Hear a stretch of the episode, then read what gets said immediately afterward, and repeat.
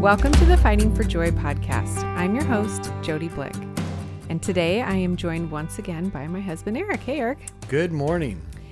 Well, did you ever think you would be doing a podcast on menopause?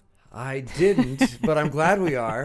And now I'm planning on it. Yeah, well, that is our topic for today. It's women and their hormones during menopause. And I suppose I could have asked a female friend um, to do this episode with me, and maybe I should have. But the reason I wanted to have this conversation with you is because you have been up close and personal. You've walked with me these past two ish years of as things have you know, kind of turned upside down a little bit. And right. not only have you seen everything firsthand, but you've also definitely been my biggest cheerleader and supporter as I've explored different options and sought out some help and really just tried to gain as much information as I could about what this second half of my life will look like. And hopefully you can help me explain some of the things I want to communicate too. Yeah, thanks for having me on. Yeah, well, I am still in the middle of this journey. I haven't figured it all out. Um, I'm definitely not an expert, so remember that as you listen. Uh, for sure, check everything I say with your own doctor and listen to your own body. But I wanted to start the conversation here because it has been an area in my life recently that has affected my joy at times. I've learned to fight for joy through a lot of difficult things we both have together. So I would say that I was kind of taken by surprise by how going through menopause has affected me. I've never really done well with change, as you know. So um, I guess I shouldn't have been surprised by how hard this change would be on me, but I was. Um, obviously, I wouldn't rank it up with grief or some of the other harder things we've had to walk through over the years, but it has been tough and new. And not new meaning I hadn't been thinking about it because actually I have thought a lot about it and have been almost dreading it for a long time because I can remember this in my mom's life and I kind of remember things falling apart for her when she entered into menopause. Um, even when I look at family pictures, I can kind of see when things started to change and it really affected her holistically. And so, as her daughter, even in my 20s and 30s, I just began to worry about how it was going to affect me. So, whereas some women might be kind of blindsided by the changes of midlife, I had been anticipating them, almost dreading them. Um, but starting also to prepare myself for them. And still, it has been a strange transition and harder than I thought it would be hence my need to fight for joy. So, my goal today with the episode really isn't in, to get into all the details and specifics of what it has looked like for me, because if I've learned one thing about this, it's that each woman's journey really is unique to them. And there are a wide range of symptoms. And you mix that with different personality types, and you mix that with the season of life you're in when it all starts, and you mix that with what kind of support and resources you have, and the experiences and the stories become really diverse. So, my goal today is to share and communicate some overarching ways that we as women can feel more equipped to fight for joy in and through perimenopause and menopause, because I do think that some of the things that have helped me can help you too. And if you're not in this season yet, I hope you keep listening because I wish I would have gathered even more information ahead of it hitting me. But back to my co host, Eric, today. Um, I am hoping that his perspective might shed some light on those listening who are supporting somebody and trying to love somebody through menopause as well. So, again, thanks, Eric, for your willingness to publicly have this potentially awkward conversation with me. it's all good. It's all good. We um, didn't know a lot of this going into it. I felt like um, I certainly was not read up on it. And um, I don't know, about a third of the way or half the way through, I think things really started to make sense. Mm-hmm. And um, you've just done a lot of homework in this area, a lot of asking questions, a lot of seeking help, a lot of talking to doctors. Um, and I'm just really proud of the way you've pushed through this and gotten some great answers mm-hmm. and just embraced this uh, process. So I'm excited to hear how you put uh, words to it. Yeah, thank you. And ladies, this might be a good episode to send to your partners as well so that they can be better prepared to love and support you through all of your changes as well. Um, but I thought I would first start um, by giving some definitions. I think that would be helpful. So, menopause is basically the end of ovarian production, and it's when you go 12 months or a whole year without monthly periods. The average age is 51, so the normal range is anywhere between 45 and 55. But before menopause, before the actual end of ovarian production, a woman begins to go through what is called perimenopause, because our ovaries don't just shut down overnight. It's really a process, and it can be anywhere from a five to 10 year process of the hormonal production declining. And sadly, it's not just a smooth, easy, predictable process. In fact, a lot of OBGYNs call it a roller coaster type experience. Mm-hmm. So, if you do the math, if you're a woman who begins menopause at 45, you could potentially start some perimenopausal symptoms at 35. And that was shocking for me to learn. And if you continue to do the math, maybe you don't go into menopause until 55 on the higher end or even a little later. So then you you know, if you say you even have a shorter perimenopausal experience, um, you could maybe not start experiencing any symptoms until about the age 50. So, already just with all of that data and information, you can see that this is an individual, complicated, and unpredictable process. And then you add on to that that it's not really talked about much, um, which oftentimes, you know, women don't know that what they're going through could be attributed to perimenopause. So, that can bring with it confusion and shame and frustration and, and loneliness. And then the third and final stage is called postmenopause, and that is the years following the 12 months without a period. So basically, the rest of your life as a woman living with low hormone levels. So, those are the definitions. I think that's helpful to start there. Um, I think the next thing I wanted to talk about were is symptoms. I think um, that helps us know um, a little bit about what stage we might be in. Um, and as a side note, some of the most helpful information that I found about all that I'm sharing has been on the internet. Um, one of the resources I kept going back to as I prepared for this episode, and I've just been dealing with stuff in my own life, are from Dr. Mary Claire Haver. She's an OBGYN who focuses primarily on menopausal issues, and she is just a wealth of information, and her way of sharing and explaining things just really resonated with me. Um, okay, so symptoms. Embrace yourself for this list because I certainly had no idea how many things that we go through as women could be attributed to menopause. Um, the reason for this is because there really are estrogen receptors in almost every organ system, or maybe it is in every organ system in our body. And knowing that helps us to understand why women can experience so many different types of things within our bodies during this time. And as a side note, too, going back to the three stages of menopause, most of the symptoms I'm going to mention are typically experienced in, me- in perimenopause and in menopause. And the good news in that is by the time you progress well into postmenopause, the major symptoms should be behind you because, you know, most of these issues are a result of all of the hormonal fluctuations that you're experiencing with your estrogen and progesterone levels. Um, however, because of all that you go through, there are increased health risks to consider and be aware of in postmenopause as well. So the journey isn't ever really over, um, and you do want to stay informed about how to care for your postmenopausal body into your 60s and 70s as well. And I know for me, and I've heard this is true for other women and the men in their lives as well, the only menopausal symptoms that I really seem to hear about were hot flashes and weight gain and a lower sex drive. But as I've become a student of this and have been walking through it myself, I've realized that for so many women, these aren't even the main symptoms. And so I'm not sure how menopause has gotten so narrowed down to that, but um, it has. so here are some of the things. Uh, the rest of the list, um, it's not an exhaustive list, but a, a bigger list of some of the more common things you could experience. Yes, hot flashes. Yes, low libido. Yes, weight gain. But listen to the rest of this list. Trouble sp- sleeping, which leads to fatigue and lack of energy, unusual changes in mood, feeling edgy, irritable, or just not like yourself, sensitivity to smell, GI issues, including incontinence or frequent urination, new body odors, nausea, heavy periods, dry mouth, blurry vision, muscle cramps, disorientation, acne or other skin changes like extreme d- dryness or itchiness, maybe even a feeling of your skin crawling or what can feel like the jumpies or restless legs, tooth pain, night sweats, inflammation, bloating, heart palpitations, a lack of filter in conversations that might be new for you, sometimes ref- referred to as the hormonal filter being removed, a tendency to be more vocal or direct, dry eyes, backaches, pain in your joints, lightheadedness, dizziness, brain fog, forgetfulness clumsiness, depression, new allergies,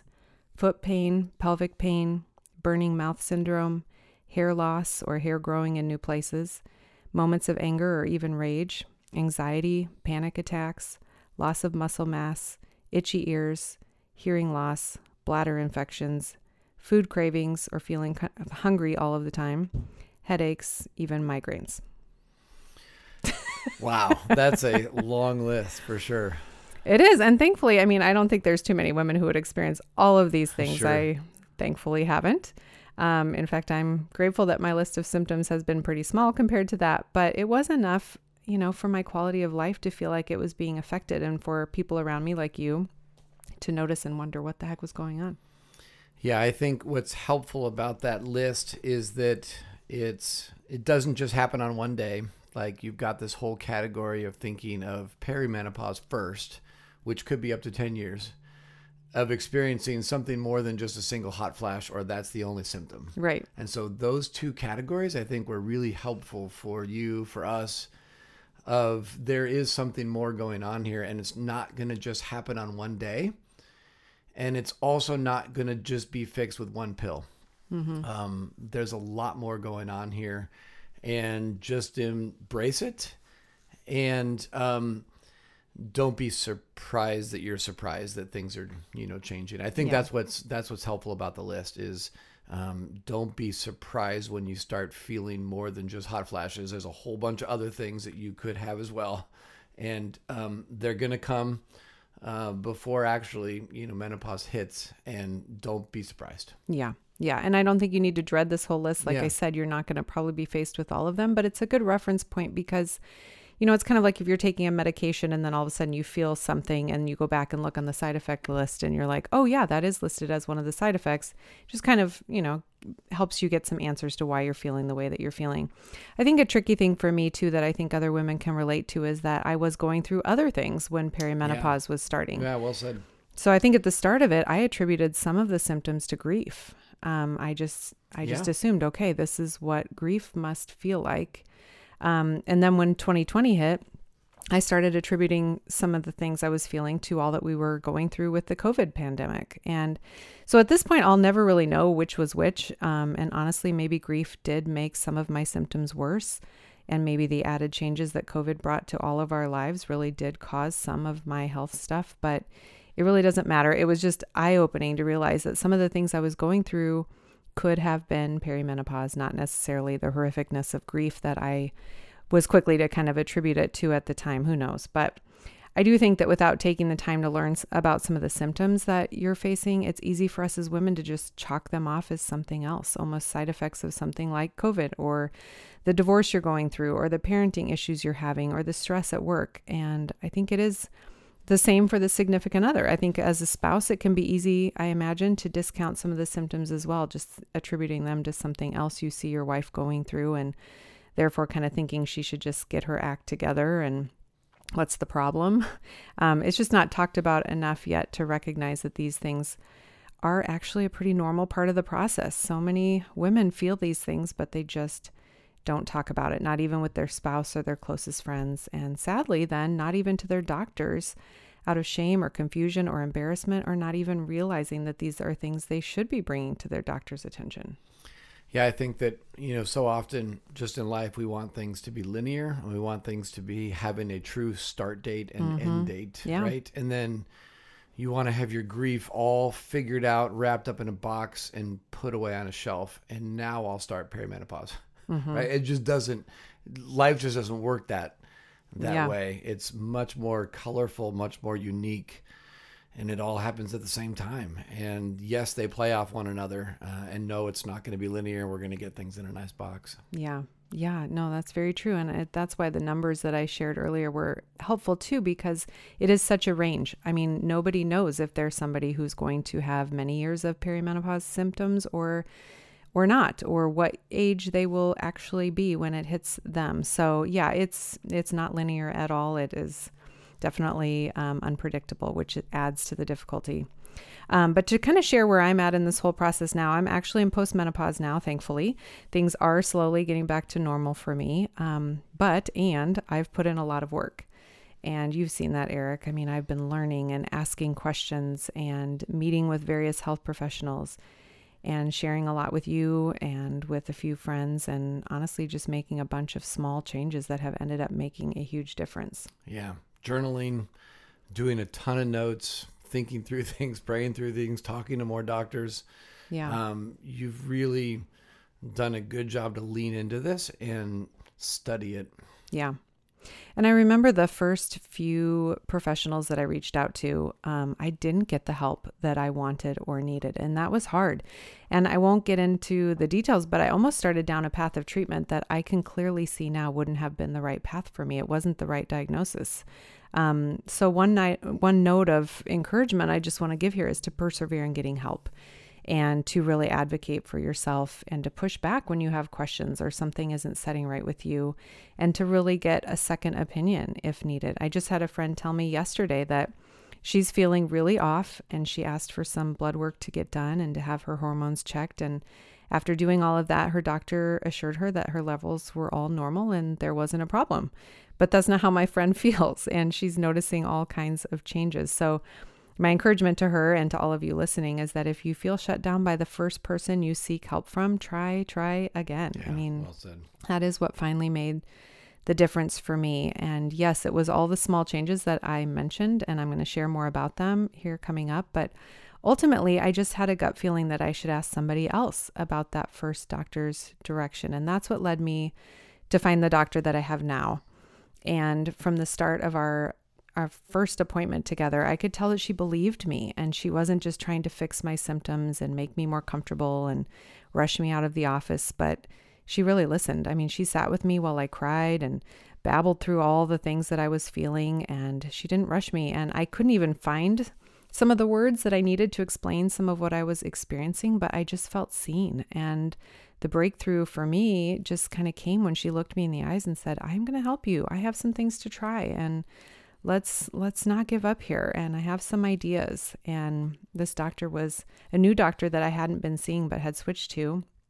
And um, you know i just i wanted to ask if the path i was told by somebody else to start down was a was really a good option for me. And it's interesting because i found out that most doctors have limited training on menopause actually which is bizarre since it's something that half of the population will deal with and half of the population, you know, will, will live will in. deal with it. Right. Well, there's there's that. Yeah, that's yeah. true. So, you know, again, working through these years of change and weird symptoms isn't quick or easy.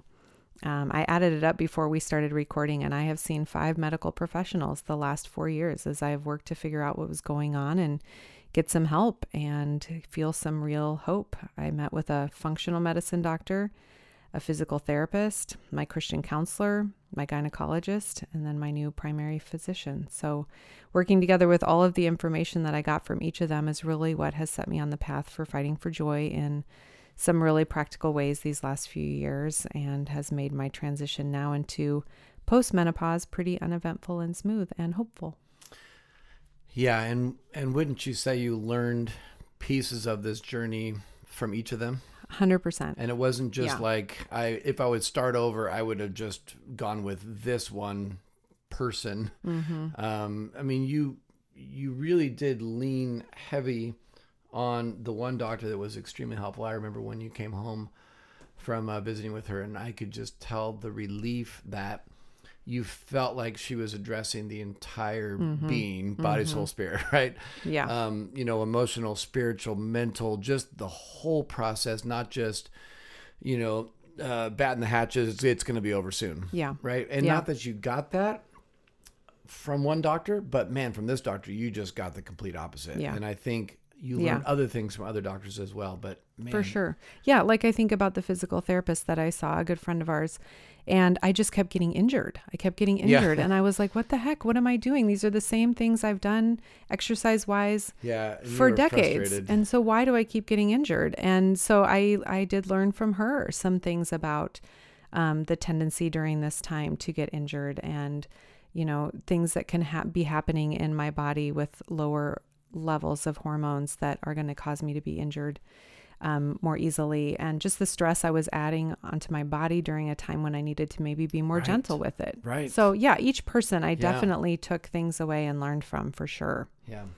And I think, you know, because there are so many symptoms and each woman has her own unique and individual journey. I mean, different things will work for different people, but I thought, yeah, you mentioned it, and I think this might be a good time too to just share some of the things that I have changed yeah. or added um, that have helped me, just to kind of give you listening, you know, an idea of what I'm talking about when I mention small changes that can make a big difference. And again, not because I'm saying that you should try all of these things or they're guaranteed to help you, but just to get you thinking, just to give you an idea of some of the types of things that you may want to ask about and pursue and do. So, for me, here's a quick list. I wrote them down of some of the changes that I made in order to see some positive and improvements, like you said, Eric, holistically. Mm-hmm. Just things that affected my mind and my body and my emotions and my relationships. Um, and honestly, even my spiritual life, it, it's given me richer time in prayer and in God's word because I'm I'm feeling better overall. I think we forget that sometimes that yeah, when right. we aren't feeling well f- physically or emotionally or mentally, we sometimes are going to struggle spiritually on top of that, which makes for a really difficult um, season of life. Um, but it's just it's a reminder of how God has created us as whole beings and one area affects other areas in ways that we can observe and recognize, and also in ways that maybe we can't realize right. or we can't see. Well, although there were physical things happening initially, I decided um, to start working from the inside out. And my doctor had kind of helped me with that too. But really focusing on getting back to feeling good and feeling more like myself before working on some of the external things. So, the first things I tried to do related to my stress level because I had done some blood work that showed my cortisol levels were off, which was causing insulin resistance. And I was experiencing adrenal fatigue, which was leading my body into this overall stressful state. So, the first changes I made I began drinking less coffee. I started switching one or two cups of my coffee, my morning coffee to decaf. And then I stopped regular coffee altogether after one every day. I started stretching more and walking more than running and more than my HIIT workouts, which I had loved, the high intensity workouts, but they just weren't going to work for me right now. So I started walking and stretching. Um, started going to a restorative yoga class. I put my phone on do not disturb more and overall just spent less time on my phone, even trying to leave it in other parts of the house for extended periods of the day. I went back to taking regular baths with some bath salts and oils, which is something I used to love and yeah. have always found very relaxing, but just stopped making time for. Um, I started sitting in the sauna at the Y. I was intentional about trying to laugh more, which you're helpful with. um, I did some more journaling, um, some intentional breathing. I worked to make sure I was getting outside as much as I could, especially getting some sun on my face. I added more prayer into my day and even some guided prayers on the Holy Bible app. I started incorporating breathing and silence even into my prayer time. Uh, I found it calming to use a face roller at night. I took a little hiatus as well from hosting and entertaining, which is something that I love, that we both love, but just wasn't in the best place to do it as effortlessly as I was used to and just started saying no more, even to good things, um, and even using no as a complete sentence when I could. And that's a whole topic for another day. but um, just figuring out that I needed to set some boundaries, um, you know, with what I could handle um, during the season. And I forced myself to incorporate some fiction reading into my days. And I say forced because I do have a hard time just justifying sitting down in the middle of the day to read. like I feel like my days are supposed to be full of work and then and the evenings yeah, the evenings are kind of where I do stuff like that. But I started just kind of setting a timer right. for 20 minutes once or twice a day and I have knocked out a ton a of books. ton of books. And have seen some benefits of incorporating, um, bringing that back into my life. So, that list of just kind of some internal work, it's not really ro- rocket science. I mean, these are very simple things, but they are all things that have helped to quiet my stressed out mind and have helped to bring my body back into a healthier state of daily functioning. And then when I started to feel better in my mind and my emotions and my soul, I could turn my focus to my physical body. So, the next thing I focused on was sleep. Insomnia and restless nights were becoming pretty common for me. And so, no surprise, that began to affect my attitude and my focus and my energy and my overall joy. So, I started doing things to help my sleep. I started drinking bedtime tea. Um, I started putting my phone down a good hour or so before bedtime, and again with the baths and the face roller. Um, I experimented with different sleep uh, sleep supplements like magnesium and melatonin and holy basil leaf and lemon balm, and just kind of played around with that until I found a good mix of a few things that really seemed to help me kind of wind down at the end of the day. I also loved um, the book Atomic Habits and found some ways to incorporate new habits into my day that I wanted to add during the season. Um, I've played around with my diet, adding some more protein and more water and more healthy fats, and upping my vitamin B, my omega 3, vitamin D. You and I have both been adding electrolytes, um, taking a probiotic, and again, more magnesium. There were also a couple of supplements that my doctor had recommended that I order from Amazon. One of them is a DIM supplement, which you can look up or ask me about if you're interested, but it's kind of an estrogen metabolizer. Um, but supplements really seem to help me um, for a good period of time. And Dr. Mary Claire, who I referenced earlier, she has a book called The Galveston Diet, which isn't a book about going on a diet. It's about a way of eating to benefit you most during this time. And her book is helping me. It's helping me to better understand an anti inflammatory diet and a way of eating, and offers a lot of suggestions about various foods to take out of rotation during this time and various foods to bring into the rotation during this time to help balance out some of the wackiness that our bodies go through in menopause. And I've started implementing some of her suggestions, like adding more avocado and eating nuts and pumpkin seeds and all kinds of things I'm trying. Um, so, you know, I can't list everything here, but I just wanted to mention, you know, some of the things. Um, and again, that Galveston diet book has been helpful to me because not only is she a doctor who focuses on menopause, but she's been through menopause herself. She's been through grief herself. So, again, she just resonated with me. She speaks from experience and lots of compassion. Yeah, I think you've said it a couple times now. Um, it's about a season. This isn't a lifetime. Mm-hmm. And I think that was helpful. We've talked quite a bit about that. And before this season hit, you would go on very long runs, long walks, be gone for hours. And it was really helpful, certainly for both of us after Jackson died, since Mm-hmm. he loved to run, our other kids loved to run. Um, except for Grace, she's not a huge running fan. No. She likes to swim and do other things. Um, but you know, you just came home from a run and were hurt. Um, and I remember the the doctor just telling you like you're just going to have to give up some of these things not forever but for a short period of time. Mm-hmm. And instead you're going to need to replace that with lifting weights. Mm-hmm. And you still go out on long walks, you still incorporate runs, but it's totally different than it was before you started this season of your life. Mm-hmm. And I've seen you really embrace weightlifting in a new way. And that's scientifically what your body needed.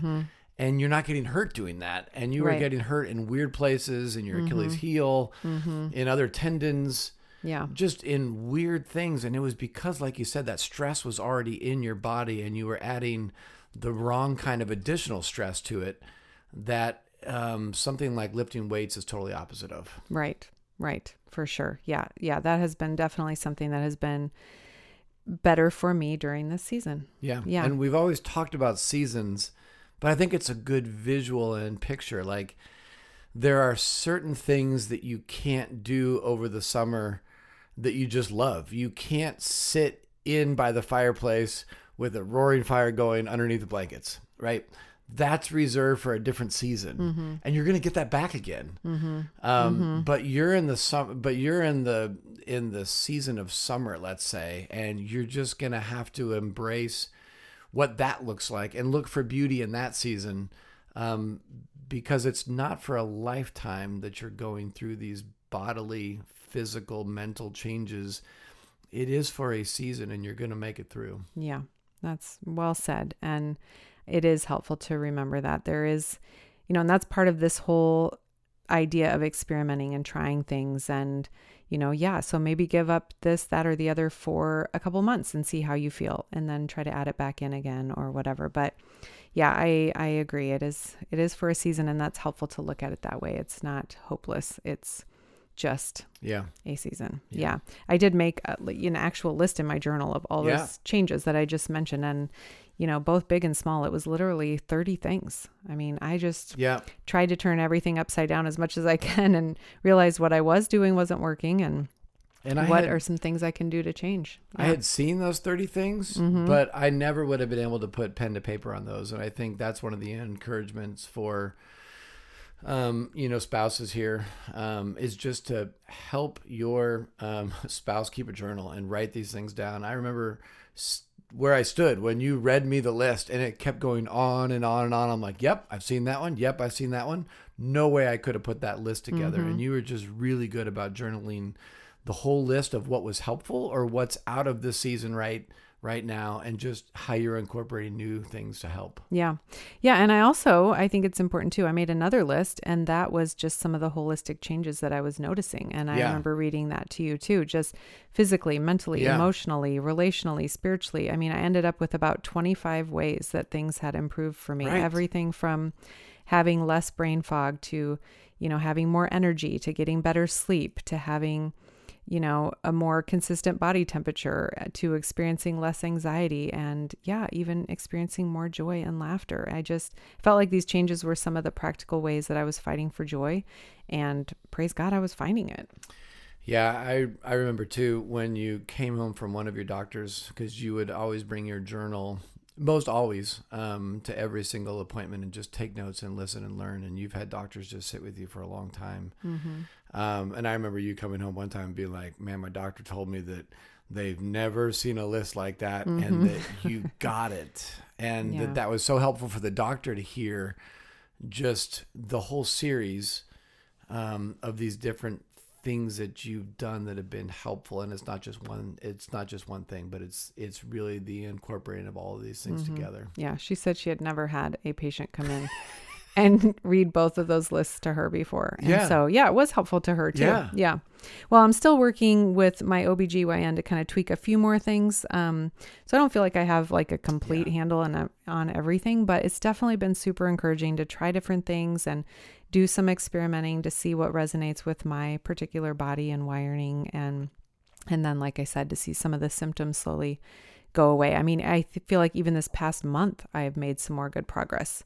Um, so, you know, although I didn't need to end up going down this route, I, I feel like I should also mention hormone replacement. I mean, that is a, a real possibility for for women as well. Um, it's a great option if you are doing the work, you're trying all of these kinds of things without success, and you're just stuck, you're beside yourself, miserable. Um, you should totally ask about hormone replacement therapy. I have friends who have gone on that and have had great success and have felt better quickly. So that's Yeah. an option too. Well, as I think about the ways that I have specifically fought for joy through this life change, I have a few things that I just kind of wanted to leave um, the conversation with today. Um, the first one is just it can be tough to be a woman. I mean, every major stage of life, including puberty and beginning the menstrual cycle to childbearing and all that comes with that, to now the final changes of ovarian production ending, it's tough, not just on our bodies, but our emotions and our minds and our relationships and therefore our joy. So I just want to encourage us as women to stay in this fight for joy Yeah. together, to keep talking about it. Um, I'm so thankful for all of the resources that are out there. Our grandmas and our moms didn't have the information that we have right here at our fingertips. So take the time to learn and read and ask the questions. And if you're miserable, try implementing some things today, some small changes today. And if those don't help, try different things. I think the key is just not to give up. The key is to really listen to your body, not to try to figure out what other women are doing or not doing, um, or what might have worked for somebody else. It's just really key to pay attention to how your body is doing. And I think it's also important to remember that what you're going through isn't quote unquote your fault. I mean, this is a result of hormones. That Dr. Mary Claire says in her book, hormones are just going to run the show for a while. Hmm. And so, you know, you can't you can't micromanage them. You can't, you know, just muscle this out. So don't waste time beating yourself up and kind of reverting back to the old logic of just working out harder and eating less because if you are in perimenopause or menopause, it will only catapult your body into a further stressed out state. So instead, just ask for help, gather information, and I think it's key to be patient as well and to find somebody who believes you, who will listen to what you're trying to say, even through tears. Yeah. Yeah, well said. And for my lo- younger listeners, I mean, there there really are habits and changes. I mean, Eric's talked about lifting weights. I mean, that's a huge one to implement into your life one. now. I wish I would have done more of that in my younger years than than running. Um, so that's a, a, great habit you can start to do more of now. Um, but there are things you can do in the years leading up to perimenopause that could potentially alleviate alleviate some some symptoms when you get to this stage. So I'd encourage you if you're younger and this seems like it's far away, but just just do some research, do some preparing and learning, and not to dread it um, when you start preparing for it. Yeah, um, secondly, I would say that gratitude has really helped me. Um, just realizing and focusing on some of the positives.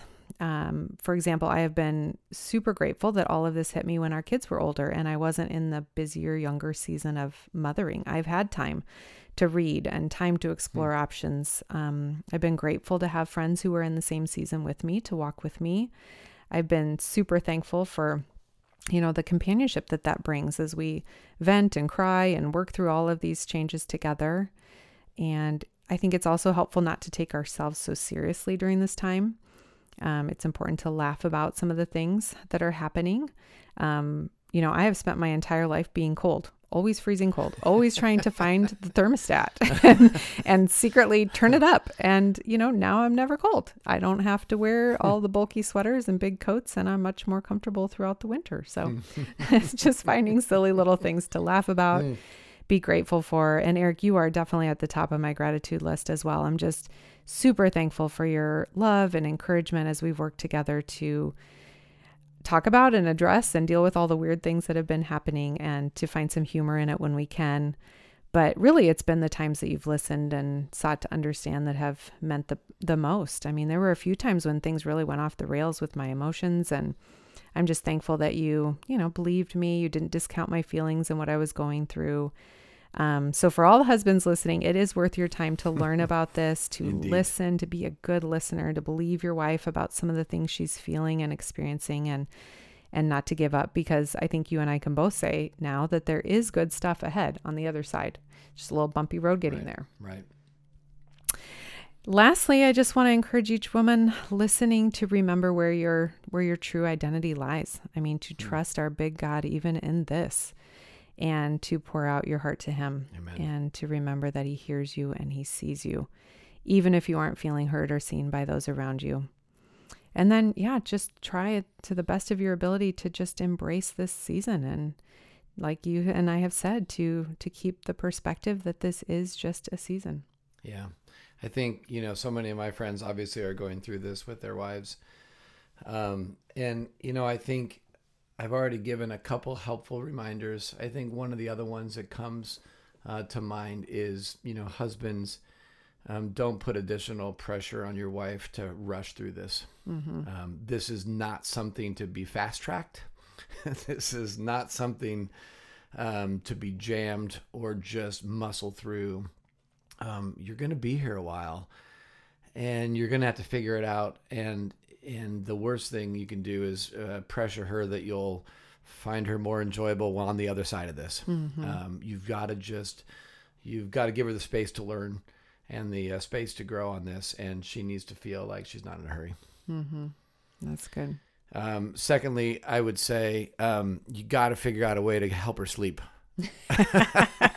right? It's sleep you gotta. I mean, I'm just saying. Yeah. One night I came in oh boy. uh, over the winter, and there was snow on the carpet because the window was open. I kid you not. It was snowing outside. It was coming in the bedroom. She had the fan on, and she had already done her steps, and she was in bed, and she was as happy as I could ever see her. And oh, guys, so at that at that point in time, you're either gonna be like, you know what, I'm gonna sleep in another room, or we're turning the heater on you just got to go get some sweats and you just got to pick up the snow on the carpet and you yeah. just got to figure out a way to help her sleep. And I love to backpack with the kids. We've told that, you know, story on here. You just got to get in that category of thinking like you've been in the mountains at 11,000 feet above sea level. You just got to dress for it. And if that means every night for a season, you just you just got to Yeah, that's one of my favorite quotes when you come in and you're like, okay, we're camping tonight. right. Great, fun. All right, another um, another time camping. Um, I I think the other helpful reminder too is, you know, when your blood test came back, um, there was definitely some foods that you were eating that were making things worse. And yeah, you felt I did do a food sensitivity test. Yeah. Yeah, can you talk about that a little bit? Because I think that was super. Yeah. That was super helpful. And I guess my uh, punchline here is, it came back with like you know 50 different things that are helpful for you to eat Yeah. and levels where you were way over the top and those levels need to come down Mm-hmm. and here's the foods that make the levels go over the top and i think that kind of goes with the camping um, advice to other men is like your her her diet's going to change during this time if she's scientific about it and you just eat the same things she does Yeah. just i mean we ate Makes so well during Yeah. that time and Yeah. you became a student of the it was literally six things that you needed to reduce Mm-hmm. and if you wouldn't have told me what those were never would have missed them Mm-hmm. but just the encouragement to men like you're in this together um, just eat well everything she eats and realize that there are certain things you have to learn that are gonna make her feel more bloated uncomfortable swollen etc during this time that's just that's just not not good Yeah. Yeah. And some of that is, you know, a luxury to be able to get a test like that Yeah. because it isn't covered by insurance and stuff. Um, but it was extremely helpful because again, I was just trying to do as much research as I could about what would might be helpful to get rid of some of the inflammation because I was extremely inflamed. But I think as women too, we're pretty intuitive. And so if you aren't able to do something like that, I mean, just journal, you know, what you're eating and how you're feeling, or, you know, taking notes of, you know, if your feet are getting swollen or your hands are feeling swollen. Well, maybe think about what you ate in the last couple of days before that, you know. So it's just, I think there is a way to do it without having to pay for a test like that, but it is definitely helpful to realize that certain things um, are not going to be helpful for your body during this time. Yeah, and I think that's another place. Like, guys, if you can sacrifice something and not buy something else to buy that, that's money well spent. I mean, if it's Yeah. covered by HSA or however it is or not, um, that's one that um, I would highly recommend. It wasn't that expensive. Um, it was just super helpful, and I thought that was one of those things that really, you know, catapulted you It, it was, yeah. way uh, down down the road on Yeah, that. I think that's a good point too, because we are so quick to spend money on a brand new phone, you know, Yeah. on different things that cost hundreds and hundreds of That's right. dollars. But then when we look at the bill for three months of counseling, we're like, oh my word, no, that's way too expensive. Yeah. Or yeah, blood Yeah. tests like that. Oh no, that's not covered by insurance. We're not going to do that. Um, but yeah, there it is a worthy investment when you're in the midst of this season to just be like, okay, this this may have some real long-term benefits Yeah. if we can sacrifice a little bit to get some help here. Yeah, and I think the last reminder to husbands is just keep reiterating the message that um, God loves the world He made, and He specifically made it a material world. We're not just spiritual beings. We're not just physical beings. Yeah. And if if that if He didn't value that, He never would have put His Son in human flesh to be hmm. born of a baby, and that absolutely shows His value of this material world that he cares about, that he wants to redeem, and he will redeem.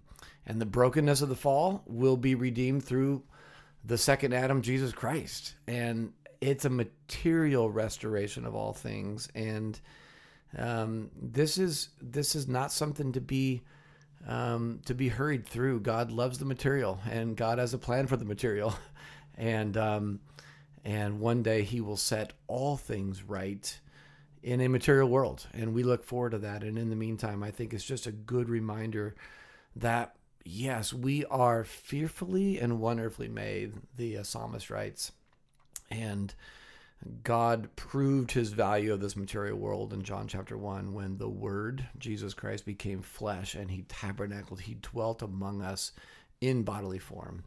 And look who he healed. Look at the blind people that he made their eyes opened. He wasn't just concerned about getting the church right or the church set up or the uh, synagogues um, fixed, right? He wasn't just he wasn't just concerned with that. He was doing these miracles um, to show I care about the material world and I care about setting all things right.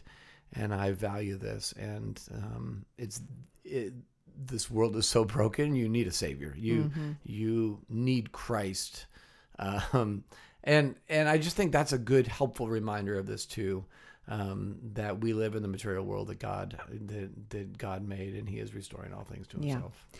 That's a great, great way to end. I mean, that's a big reason why I wanted to do the podcast. Is God does care about our bodies, and He does hear our cries when things are disordered and broken. And um, I'm so grateful that we have Him to run to in this, knowing that, yes, He cares about our bodies. And and, you know, I just want to say too, even with all that we have been walking through these last couple of years, I mean, I really am loving where I'm at in life. And yeah. that is a really hopeful thing I want to share too. I mean, I just, I'm liking my 50s. I mean, yeah. there has been times where it's frustrating or slow, but I can give testimony that there is real hope and real help in menopause. And I just want this episode to maybe make somebody listening a little feel a little less crazy, a little less alone, less confused or discouraged, and just better equipped to fight for joy in the middle of this unique season of life. Thank you so much for listening today. If you were helped or encouraged by this episode, please share it with others. I would also love for you to find me on social media. You can connect with me and others who are listening on my Fighting for Joy podcast page on either Facebook or Instagram. You can also send me an email at fightingforjoypodcast at gmail.com.